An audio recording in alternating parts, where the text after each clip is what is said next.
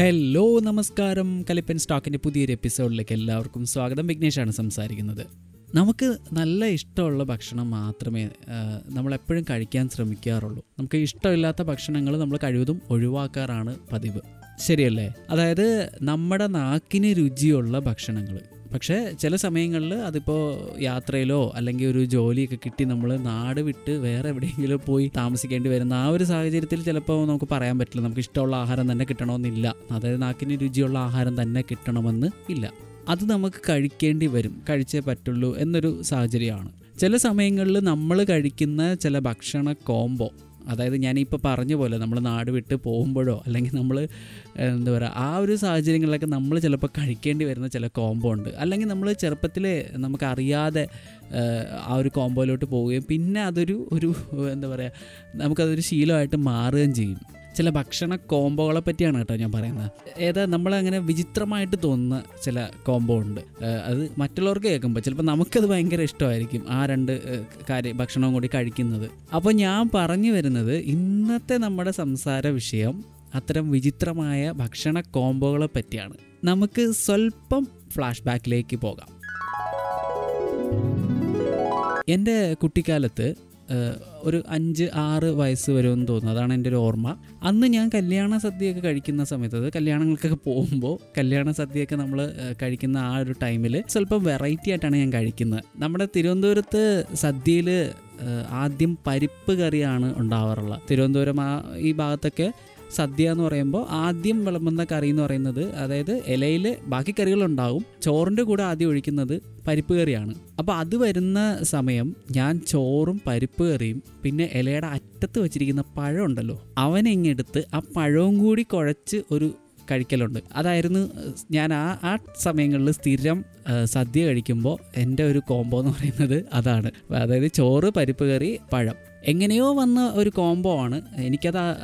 അതായിരുന്നു ഇഷ്ടം അന്ന് കഴിക്കാൻ. പിന്നെ എൻ്റെ അന്നത്തെ ഒരു കുട്ടി ബുദ്ധിയിൽ എനിക്ക് തോന്നിയ ഒരു ഐഡിയ ആണ് അന്ന് നമ്മളത് കഴിച്ചുകൊണ്ടിരുന്നത്. വീട്ടുകാരിപ്പം കൂടെ ഇരുന്ന് കഴിക്കുമ്പോൾ പറയാറുണ്ട് അങ്ങനെ കഴിക്കാൻ പാടില്ലെന്ന്, പക്ഷേ എനിക്ക് അതായിരുന്നു ഇഷ്ടം, ഞാൻ അങ്ങനെയാണ് കഴിച്ചുകൊണ്ടിരുന്നത്. എൻ്റെ ഓർമ്മയിൽ അങ്ങനെയാണ് സദ്യ കഴിക്കേണ്ടതെന്നാണ് എൻ്റെ ഒരു ധാരണ. ഈ കാര്യം ഓർത്ത് ഞാൻ ഇങ്ങനെ ആലോചിച്ച് ഇരുന്നപ്പോഴാണ് എന്നാൽ പിന്നെ ഇതൊരു എപ്പിസോഡാക്കിയാലോ എന്ന് തോന്നി. അപ്പോൾ എൻ്റെ മാത്രമല്ല ബാക്കിയുള്ളവരുടെയും കോംബോ അറിയാമല്ലോ, അങ്ങനെ ഒരു ഇത് വെച്ചിട്ടാണ് അങ്ങനെ ഞാൻ കലിപ്പൻ സ്റ്റോക്ക് ഫേസ്ബുക്ക് പേജിലും ഇൻസ്റ്റയിലും പിന്നെ എൻ്റെ വിഘ്നേഷ് രാജശോഭ എന്ന ഇൻസ്റ്റാഗ്രാം പേജിലും ഫേസ്ബുക്ക് അക്കൗണ്ടിലും വാട്സപ്പിലും എല്ലായിടത്തും ഞാൻ ഈ പോസ്റ്റ് ഇട്ടു. കാരണം ആരും അധികം അങ്ങനെ ഇങ്ങോട്ട് റിപ്ലൈ ഒന്നും അധികം അങ്ങനെ അയക്കുന്നൊന്നുമില്ല. അപ്പോൾ എല്ലാത്തിലും ചന്നം പിന്നെ ഞാൻ അങ്ങോട്ട് പോസ്റ്റ് ചെയ്യും. കൂട്ടുകാരെ, നിങ്ങളുടെ വിചിത്ര ഭക്ഷണ കോംബോകൾ ഏതൊക്കെയാണ് എന്ന് പറഞ്ഞിട്ടാണ് ഞാൻ ഒരു പോസ്റ്റ് ഇട്ടത്. അപ്പോൾ കുറേ കമൻറ്റ്സ് വന്നു. കാരണം സാധാരണ ഞാൻ ഇടുന്നതിനെക്കാട്ടിലും ഒരു പോസ്റ്റൊക്കെ ഇടുന്ന ഇതുപോലെ പോഡ്കാസ്റ്റിൻ്റെ എന്തെങ്കിലും ടോപ്പിക്കൊക്കെ പറഞ്ഞിട്ട് ഒരു പോസ്റ്റ് ഇടുമ്പോൾ വരുന്ന കമൻസിനേക്കാളും കൂടുതൽ എനിക്ക് കമൻറ്റ്സ് കിട്ടി. അതൊരു വലിയ സന്തോഷമുണ്ട്. കാരണം ഇങ്ങനൊരു കാര്യം ആയതുകൊണ്ടായിരിക്കാം, ഞാൻ അല്ലാതെ ഇടുന്നതൊക്കെ വേറെ എന്തെങ്കിലുമൊക്കെ ഭയങ്കര ഭീകര സംഭവങ്ങളൊക്കെ ആയിരിക്കും.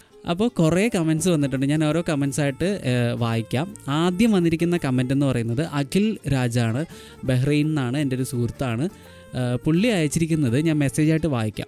ചായയിൽ മിക്സ്ചറോ ചിപ്സോ ഇട്ട് കഴിക്കൽ കുഞ്ഞിലെ എല്ലാവരും ചെയ്യുമായിരുന്നു, ഇപ്പോൾ ചെയ്യത്തില്ല, വൈഫ് കളിയാക്കും എന്നാണ് പറഞ്ഞിരിക്കുന്നത് പുള്ളിയുടെ മെസ്സേജിൽ. ഈ പോസ്റ്റ് കണ്ടപ്പോൾ അത് പെട്ടെന്ന് ഓർമ്മ വന്നു. അതും പുള്ളി ചേർക്കാറുള്ള നല്ല എരിവുള്ള മിക്സ്ചർ ചായയിൽ ഇട്ടിട്ട് കഴിക്കുമെന്നാണ്. അത് നമ്മൾ സാധാരണ എല്ലാവരും ചെയ്യുന്നൊരു സംഭവം തന്നെയാണ്, എങ്കിലും അതൊരു വിചിത്രമായ കോംബോ തന്നെയാണ്. പിന്നെ അടുത്തത് അക്ഷയാണ് അയച്ചിരിക്കുന്ന മെസ്സേജ്. പുട്ടും മിക്സ്ചറും അത് പുള്ളി അയച്ചിരിക്കുന്ന മെസ്സേജ് ഞാൻ അതേപോലെ കോപ്പി ചെയ്തപ്പോഴാണ്. അപ്പോൾ മിക്സ്ചറും പുട്ടും കൂടിയാണ്, അത് ഞാനും കഴിക്കാറുണ്ട്. നല്ലൊരു കിടിലൻ കോംബോ ആണ്. പക്ഷെ അതൊരു വിചിത്രമായ കോംബോ എന്ന് നമുക്ക് വേണമെങ്കിൽ പറയാം. അടുത്തത് നിഖിന ദിനകരൻ മംഗലാപുരത്ത് നിന്ന് അയച്ചിരിക്കുന്നതാണ് നെയ്യപ്പം ചിക്കൻ കറി. അതൊരു വിചിത്രമായ കോംബോ തന്നെയാണ് സുഹൃത്തുക്കളെ. നെയ്യപ്പവും ചിക്കൻ കറി, അതായത് പഴംപൊരിയും ബീഫും കഴിക്കുന്ന ആ ഒരു കോംബോ പോലെയാണ്. അതെന്തായാലും ഭയങ്കര വിചിത്രമായൊരു കോംബോ തന്നെയാണ് നെയ്യപ്പവും ചിക്കൻ കറിയും നിഖിന ദിനകരൻ പറഞ്ഞിരിക്കുന്നത്. ചമ്മന്തി ബനാന ബജി, സുഹൈലാണ് ഈ മെസ്സേജ് അയച്ചിരിക്കുന്നത്. ബനാന ബജി എന്ന് പുള്ളി ഉദ്ദേശിക്കുന്നത് വാഴയ്ക്കാപ്പം അല്ലെങ്കിൽ നമ്മുടെ പഴംപൊരി എന്ന് പറയുന്ന ആ ഒരു സംഭവം ഉണ്ടല്ലോ, അതും ചമ്മന്തിയോ ആയിട്ട് കഴിക്കുന്ന. ഓക്കെ, എനിക്ക് ഒരിക്കൽ ഇതുപോലെ ഒരു നമ്മുടെ തിരുവനന്തപുരത്ത് പേട്ടയിലുള്ള റെയിൽവേ ക്യാൻറ്റീനിൽ പോയപ്പം അവിടെ വെച്ച് നമ്മൾ ആഹാരം കഴിക്കുന്നിടയിൽ, അതായത് വടയും ചമ്മന്തിയും വാങ്ങുമല്ലോ, വടയും ചമ്മന്തിയായിട്ട് നമ്മൾ കഴിക്കാറുണ്ട്. അതിൻ്റെ ഇടയിൽ എനിക്കിങ്ങനെ സംഭവിച്ചിട്ടുണ്ട്, അതായത് വാഴക്കാപ്പവും ചമ്മന്തിയുമായിട്ട് ഞാനിങ്ങനെ കഴിച്ചിട്ടുണ്ട്. അത് ഓർമ്മ വരുന്നു. അടുത്ത മെസ്സേജ് എന്ന് പറയുന്നത് ശ്രീകാന്താണ് അയച്ചിരിക്കുന്നത്. ശ്രീകാന്ത് ഒരു വലിയ മെസ്സേജാണ് അയച്ചിരിക്കുന്നത്. ചപ്പാത്തിയും രസവും, അതാണ് പുള്ളിയുടെ വിചിത്രമായ കോംബോ. പുള്ളി ഒരു വലിയൊരു ടെക്സ്റ്റ് അയച്ചിട്ടുണ്ട്. നല്ല കോമ്പിനേഷനാണ്. Remembering Chennai hostel life. ഹോസ്റ്റലിലാകപ്പാടെ കൊള്ളാവുന്ന ഒരു ആഹാരം എന്ന് പറയുന്നത് ചപ്പാത്തി. അതും ഡെയിലി നൈറ്റ് 3 എണ്ണം. പിന്നെ ചപ്പാത്തി സെപ്പറേറ്റ് കറിയില്ല. അങ്ങനെ വിശപ്പ് മാറ്റാൻ രസമങ്ങേറി എടുക്കും എന്നാണ് പുള്ളി ഉദ്ദേശിച്ചിരിക്കുന്നത്. എന്നിട്ട് ചപ്പാത്തി രസത്തിൽ മുക്കിയിട്ട് ഒരു തീറ്റ. എൻ്റെ സാറേ, വേറെ ലെവലാണെന്നാണ് പുള്ളി അയച്ചിരിക്കുന്നത്. ഒരു വലിയ ടെക്സ്റ്റാണ് ശ്രീകാന്ത് അയച്ചിരിക്കുന്നത്. അപ്പോൾ ശ്രീകാന്തിന് വലിയൊരു താങ്ക്സ്. ഇത്രയും വലിയൊരു ടെക്സ്റ്റൊക്കെ അയച്ചിട്ടുണ്ട്. അത് നല്ല വിശദമായിട്ട് പുള്ളി പറഞ്ഞിട്ടുണ്ട്. നമുക്കപ്പോൾ അടുത്ത മെസ്സേജിലേക്ക് പോകാം. അടുത്ത മെസ്സേജ് എന്ന് പറയുന്നത് ബിൻഷയാണ് അയച്ചിരിക്കുന്നത്, തിരുവനന്തപുരത്ത് നിന്ന്. പുട്ട് ചമ്മന്തി, പുട്ട് രസം, പുട്ട് സാമ്പാർ, ചോറിനൊപ്പം ഉള്ള എല്ലാ കറിയും ഞാൻ പുട്ടിനൊപ്പം കഴിക്കുമെന്നാണ് ബിൻഷ പറഞ്ഞിരിക്കുന്നത്. അതായത് പുട്ടും ചമ്മന്തി, പുട്ടും രസം, അത് നമുക്കൊരു വിചിത്ര കോംബോ എന്ന് പറയാൻ പറ്റില്ല, എങ്കിലും കുറച്ച് വെറൈറ്റിയാണ്. പിന്നെ പുട്ടും ബീഫും ഒക്കെ പൊള്ളിയാണ്. ബീഫും അതുപോലെ തന്നെ പുട്ടും ഓംലെറ്റും ഒക്കെ പൊള്ളിയാണ്. പക്ഷെ നമുക്കതൊരു വിചിത്രമായ കോംബോ എന്ന് പറയില്ല. നമ്മൾ ഇത്രയും വായിച്ചതിൽ വിചിത്രം എന്ന് പറയാൻ പറ്റുന്നത് നിഗിന പറഞ്ഞ നെയ്യപ്പവും ചിക്കൻ കറിയുമാണ്. അതാണ് നമുക്കൊരു. പിന്നെ ഈ സുഹൈൽ പറഞ്ഞ ചമ്മന്തിയും വാഴയ്ക്കാപ്പവും വേണമെങ്കിൽ നമുക്കതിൽ ഉൾപ്പെടുത്താം. ഈ ചപ്പാത്തിയും രസവും ശ്രീകാന്ത് പറഞ്ഞ അതും നമുക്ക് ഉൾപ്പെടുത്താൻ പറ്റാവുന്ന, അതായത് വിചിത്ര കോംബോയിൽ ഉൾപ്പെടുത്താൻ പറ്റുന്നൊരു സംഭവമാണ്. അടുത്തത് എനിക്ക് ഫേസ്ബുക്കിൽ കുറേ മെസ്സേജ് വന്നിരുന്നു. അതിൽ എനിക്ക് അറിയാത്ത കുറച്ച് ആൾക്കാരും അയച്ചിട്ടുണ്ട്. അതായത് ഫേസ്ബുക്ക് വഴി അറിയുന്ന ആൾക്കാരാണ് അവർ, നേരിട്ട് പരിചയമില്ല. അതിൽ ഹാരിസ് നാദാപുരം എന്ന് പറഞ്ഞൊരു ബ്രോ അയച്ചിരിക്കുന്ന മെസ്സേജാണ് പഴഞ്ചോറും ചമ്മന്തിയും ഇപ്പോൾ കഴിക്കാറില്ല കേട്ടോ എന്നാണ് പുള്ളി മെസ്സേജ് അയച്ചിരിക്കുന്നത്. സോറി, കമൻറ്റ് ചെയ്തിരിക്കുന്നത് ഫേസ്ബുക്കിലാണ് കമൻറ്റ് ചെയ്തിരിക്കുന്നത്. പഴഞ്ചോറും ചമ്മന്തിയും അത് ഒരു വിചിത്രമായ കോംബോ എന്ന് നമുക്ക് പറയാൻ പറ്റില്ല, എങ്കിലും സ്വല്പം വെറൈറ്റിയാണ് എന്ന് വേണമെങ്കിൽ പറയാം. പിന്നെ അയച്ചിരിക്കുന്നത് പ്രിയ അംബിക ആണ്. ചോറും നല്ല എരിവുള്ള മിക്സ്ചറും, അത് ഒരു വിചിത്രമായ കോംബോ തന്നെയാണ്. അതെ, ചോറും നല്ല എരിവുള്ള മിക്സ്ചറും കൂടി, വേറെ കറിയൊന്നുമില്ല എന്നുണ്ടെങ്കിൽ നമുക്ക് അങ്ങനെ കഴിക്കാൻ പറ്റുന്നതാണ്. പിന്നൊരു വിചിത്രമായ ഒരു കോംബോ ആണ്, അതായത് യദുകൃഷ്ണൻ അയച്ചിരിക്കുന്നത് പുട്ട് ബൂസ്റ്റ് പപ്പടം.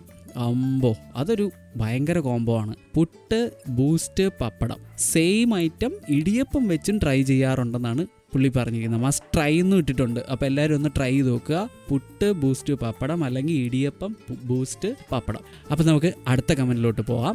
സാരംഗ് പുതിയോട്ടിൽ. ദൈവമേ, ഇവിടെ പട്ടികൾ കിടന്ന് കുരയ്ക്കുന്ന ശബ്ദമാണല്ലോ കേൾക്കുന്നത്. കുഴപ്പമില്ല, എൻ്റെ ശ്രോതാക്കൾ അതൊക്കെ ക്ഷമിക്കുക. അതായത് വീട്ടിലിരുന്ന് നമ്മൾ റെക്കോർഡ് ചെയ്യുമ്പോഴുള്ള, പോഡ്കാസ്റ്റ് റെക്കോർഡ് ചെയ്യുമ്പോഴുള്ള പ്രശ്നങ്ങളാണ് ഇതൊക്കെ. ചുറ്റുപാടും പട്ടികൾ ഉണ്ടാകും. അതായത് നായകൾ, സോറി നമ്മളങ്ങനെ തീരെ പറയാം. ഓക്കെ, നായകൾ കുരയ്ക്കുന്നു.